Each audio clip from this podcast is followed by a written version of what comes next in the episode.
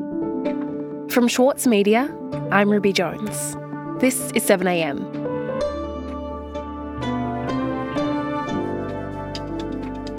The Liberal Party is in a state of disarray. After Saturday night's New South Wales election loss, power brokers and former strategists were airing dirty laundry. Has the party forgotten the traditional values it stands for? Has it failed to offer younger voters anything? Or is there just not enough talent the party can turn to? Well, this weekend, these questions could grow as the Federal Party faces the ballot box under Peter Dutton's leadership for the first time at the Aston by election. Today, columnist for the Saturday paper, Paul Bongiorno, on the must win contest in Aston and how pressure is mounting inside the Liberal Party.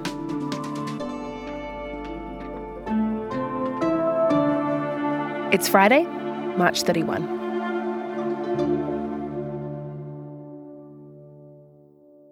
Liberal Party remains in disarray tonight following their election collapse, with massive swings suffered in all major seats. After Labor's crushing election victory in New South Wales, the party now holds power in every mainland state and territory. Bad weekend for the Liberal Party once again. We're getting pretty used to saying that, aren't we?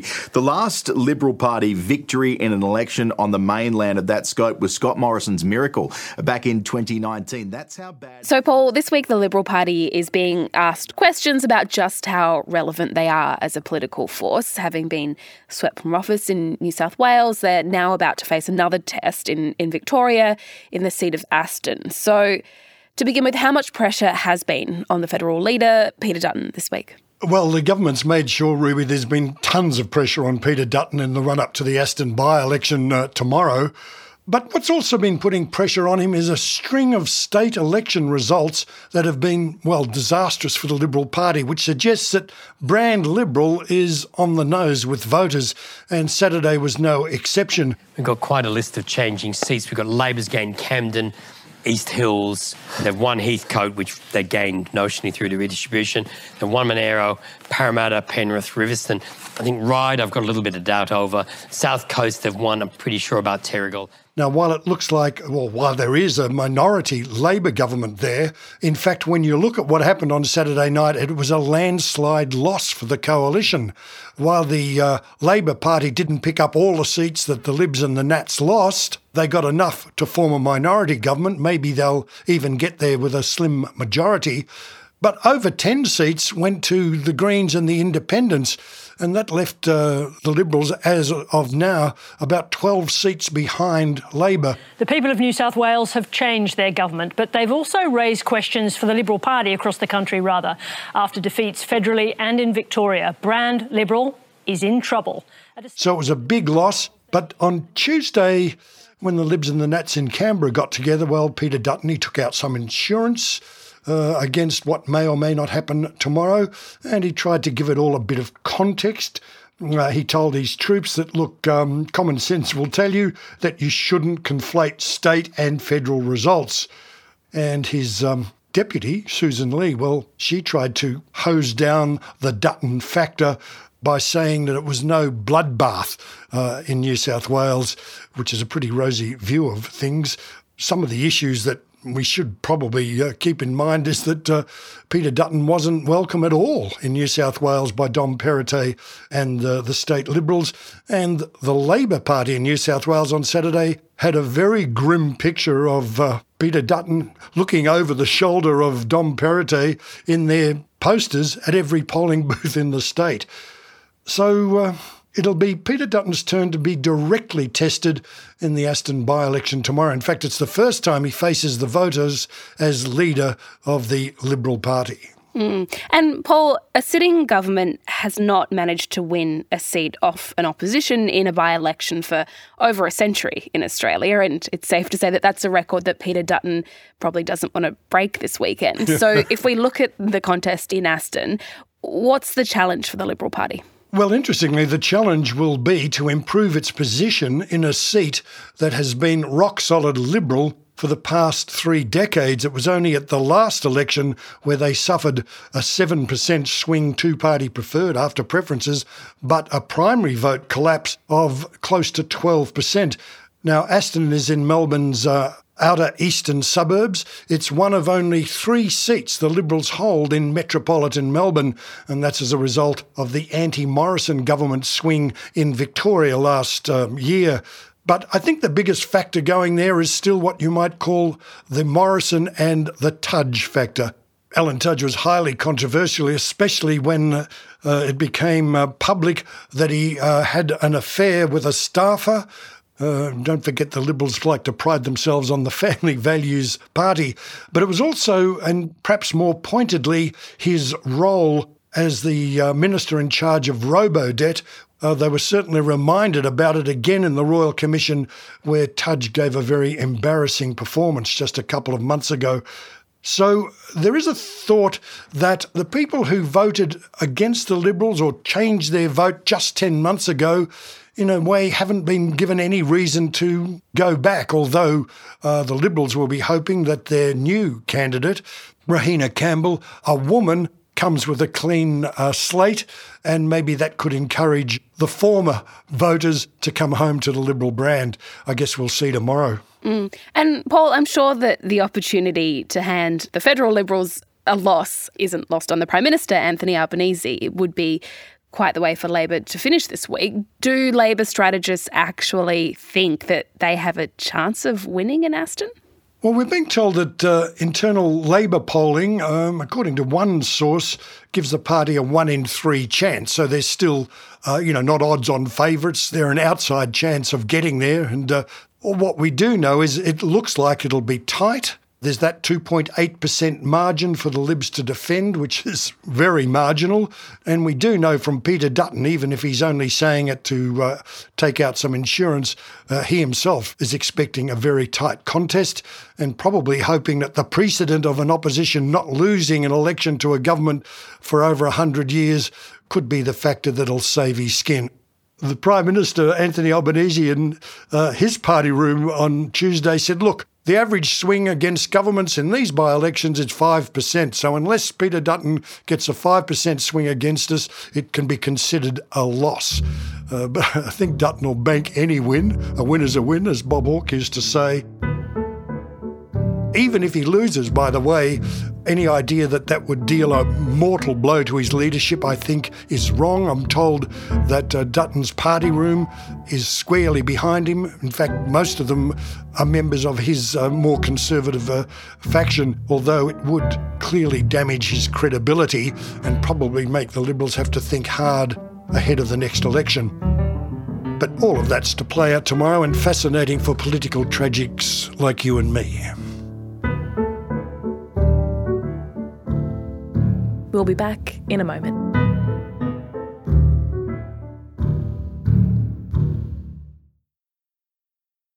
The Saturday paper's food editors are some of the country's leading chefs, including Andrew McConnell, O Tama Carey, David Moyle, and Karen Martini. Let them guide your cooking when you sign up to Schwartz Media's free weekly newsletter, The Food.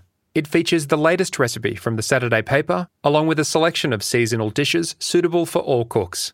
Subscribe today at thesaturdaypaper.com.au slash newsletters.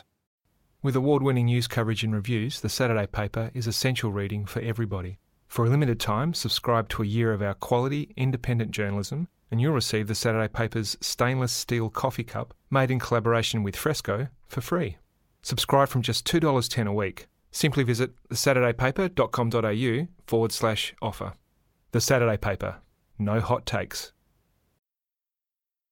Paul, we've been talking about Dutton's week, and I think we should also speak about what's actually been happening in Canberra because there's been some major negotiations with only a few sitting days before the May budget, but the Liberals have essentially sidelined themselves, haven't they, Paul? Look, they have, Ruby, and that has some even on his own side wondering about the political strategy of well, not coming onto the field to play, being observers, uh, and virtually saying no to everything of any real consequence. We saw this week, for example, three major pieces of legislation that the government wanted passed before the May budget. Now, the coalition could have joined with Labor. It could have moved amendments, for example, on the Climate Change Action Bill, the safeguard mechanism. but it left it all to the Greens and the crossbench to do the negotiating. And the interesting thing about that is it sends a clear message, even to the voters of Aston, that Peter Dutton doesn't take climate change any more seriously than Morrison or the Liberals have over the past decade. So the coalition um, sat out on the climate change action bill. They sat out on another bill to uh, boost manufacturing in Australia. And they're sitting out on another bill on housing affordability and social housing. So there is real weight to Anthony Albanese accusing Peter Dutton of leading what he says is a no-alition. They're just saying no, they haven't got any ideas of their own, and they're just being spoilers and wreckers. Mm. Okay, and away from the policy, Paul, there were some kind of strange scenes in Parliament this week. The Speaker of the House asked members of the opposition benches to apologise to the Parliament after a female staffer was injured on the floor. What happened exactly? This is really almost um, inexplicable, I've got to tell you, Ruby. Honourable members, the Speaker. So there were a series of votes or divisions in the House late Tuesday. Now, when a division is called, it means everything stops in the Parliament. The bells are rung for two minutes, and uh, members have to take their place and then sit there on either side of the Parliament until the vote is formally counted and their names are taken. So when the um, Speaker says, lock the doors. the doors are literally locked, but um, the standing orders say once the Speaker says that, anyone in the chamber has to stay there and anyone outside can't come in. Lock the doors. Lock the doors immediately. No, lock the doors. Those members will need to return to the chamber immediately. Well, when the Speaker said uh, shut the doors, a, a, number of Liberals, including quite senior ones on the front bench, decided they didn't want to waste their time anymore sitting around for another five or ten minutes for a vote on an amendment that was going down anyway, and they ran for the doors. Uh, and they were so keen to get out that they pushed a female attendant against the door, injuring her arm. Before we proceed with business today, I want to address a very serious and grave incident that occurred during a division yesterday afternoon. Speaker Milton Dick said he was disgusted with the behaviour of seven of the coalition members. He named them and he got them to apologise on the floor of the Parliament. I'm now going to give indulgence to members who left the chamber Follow my order to lock the doors to apologise to the House for their actions with Andrew Hastie. Thank you, Mr. Speaker. I also apologise unreservedly to you and the House for attempting to leave after the doors were uh, to be locked. Angus Taylor. Uh, I apologise to the House Speaker for leaving the House after your directions were given. Ted O'Brien. Uh, Mr. Speaker, I too unreservedly apologise to the House. And Dan Tehan. Uh, Speaker, I left the House as you were saying, close, close the doors, and I apologise for my conduct. I thank the member. We shall now move on with the business of the day. Of course, if they didn't want to do that, the numbers are with the government and the crossbench. They could have been excluded from Parliament for um, you know, a number of days, even. But they were suitably contrite as they needed to be. Mm. Okay, so taking all of this into account, Paul, and looking more broadly at where the Liberals find themselves at this moment, do you think that the party is still perhaps in, in a post election slump, or, or are these recent results in New South Wales and, and the sidelining in Parliament, is this all a sign that something more is going wrong here? Is the party at risk of becoming more irrelevant? Peter Dutton in the last 10 months has really done nothing to distance the coalition from the Morrison government. He hasn't flagged any new direction.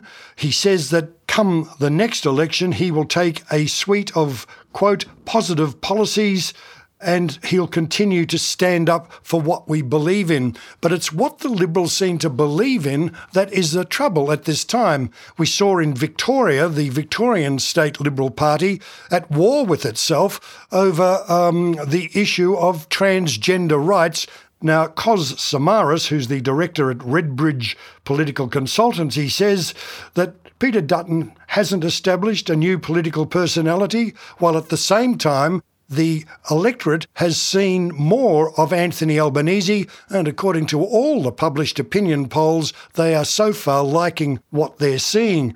So there is a huge challenge out there for Peter Dutton to decide whether he wants to lead a party more of the centre right or continue to lead a party more of the fringe right.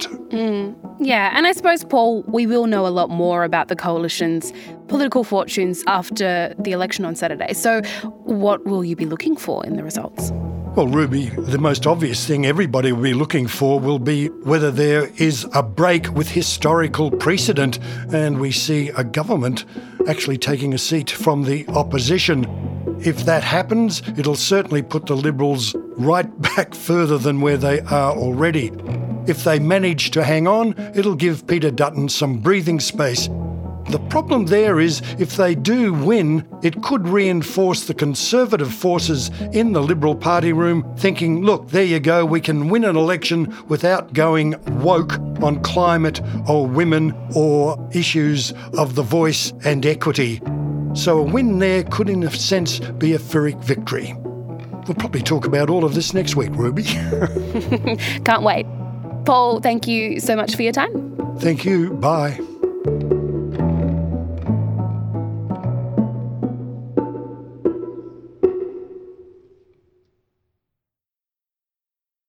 Sydney Dance Company explodes on stage with Momenta. This world premiere by acclaimed choreographer Rafael Bonachela is unmissable contemporary dance. Strictly limited season from the 28th of May to the 8th of June. Book now at sydneydancecompany.com. Also in the news today, Clive Palmer is enlisting the help of former Attorney General Christian Porter in a $300 billion legal claim against the Western Australian government.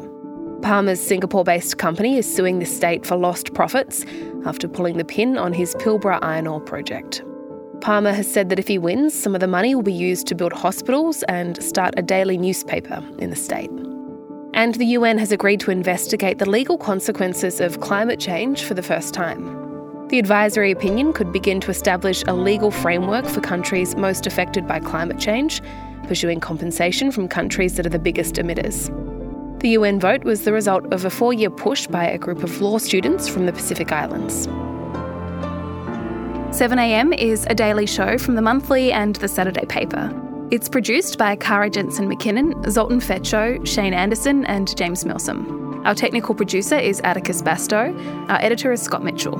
Sarah McVeigh is our head of audio, and Eric Jensen is our editor in chief. Mixing this week by Laura Hancock, Andy Elston, and Atticus Bastow. Our theme music is by Ned Beckley and Josh Hogan of Envelope Audio. I'm Ruby Jones. This is 7am. See you next week.